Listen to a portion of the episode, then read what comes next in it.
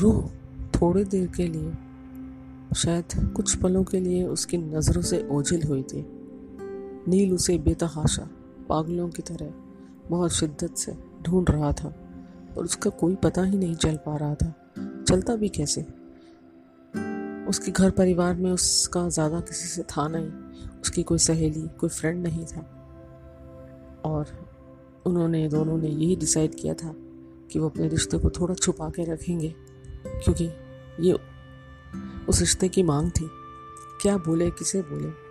बस उसका एक कुलीग उनके बारे में सब जानता था। पर उसे भी कुछ पता नहीं था।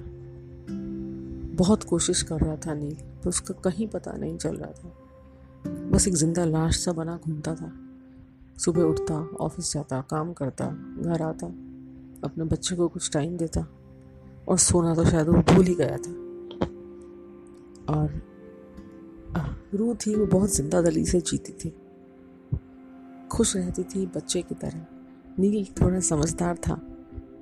कभी कभी रूह जब बच्चों की तरह करती तो उसे डांटता था, क्या तुम इतनी बड़ी हो, बच्चों की तरह करती हो? कुछ तो सोचा और देखा करो। तो रूह बोलती, क्यों? क्या देखना है इसमें? खुश होने के लिए क्या देखना? मैंने थोड़ी ना किसी का कुछ ले लिया बस खुशी तो हो रही सलीके से, तरीके से, उसमें क्या है? तुम भी हुआ करो। पर कुछ कुछ चीज़ों में नील उसका कोई साथ नहीं देता था। हाँ दूर खड़ा होकर देखता था। और सच कहें तो उसे खुश होके कहीं ना कहीं अंदर वो भी खुश होता था। बस कुछ ऐसा ही खट्टा मीठा सा रिश्ता था और बहुत प्यारा। रूह तक जुड़ा हुआ रिश्ता है उनका। खैर, नील उसे ढूंढता जा रहा था और कहीं ना कहीं जैसा रूह चाहती थी ना, नील हो जाए कुछ कुछ चीज़ों में खुद को चेंज करे, वो अपने आप अच्छे के लिए चेंज हो रहा था।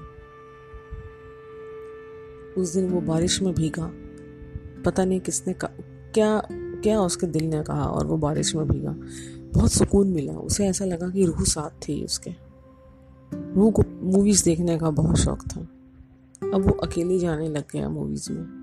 उसे ये लगता कि रूह उसके पास बैठी है। अभी गाना आया तो उसके साथ में गुनगुनाएगी। जब कोई कॉमेडी सीन आएगा तो बच्चों की तरह हंसेगी। बीच बीच में बीच बीच में इतना बोलेगी कि आसपास के सीट्स वाले भी उन्हें घूर के देखते थे कि पिक्चर देखने आए हो तो पिक्चर देखो। क्यों कहानी बता रहे हो हमें?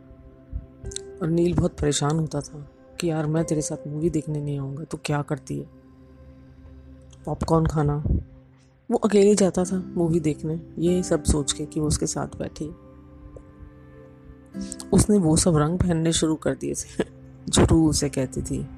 वो अक्सर बड़ा सोबर से कलर्स पहनता था। अब उसने चटक रंग पहनने शुरू कर दिए थे। वो सब कर रहा था, जो उसने रूह के रहते कभी नहीं किए, ताकि वो महसूस कर सके कि रूह खुश है।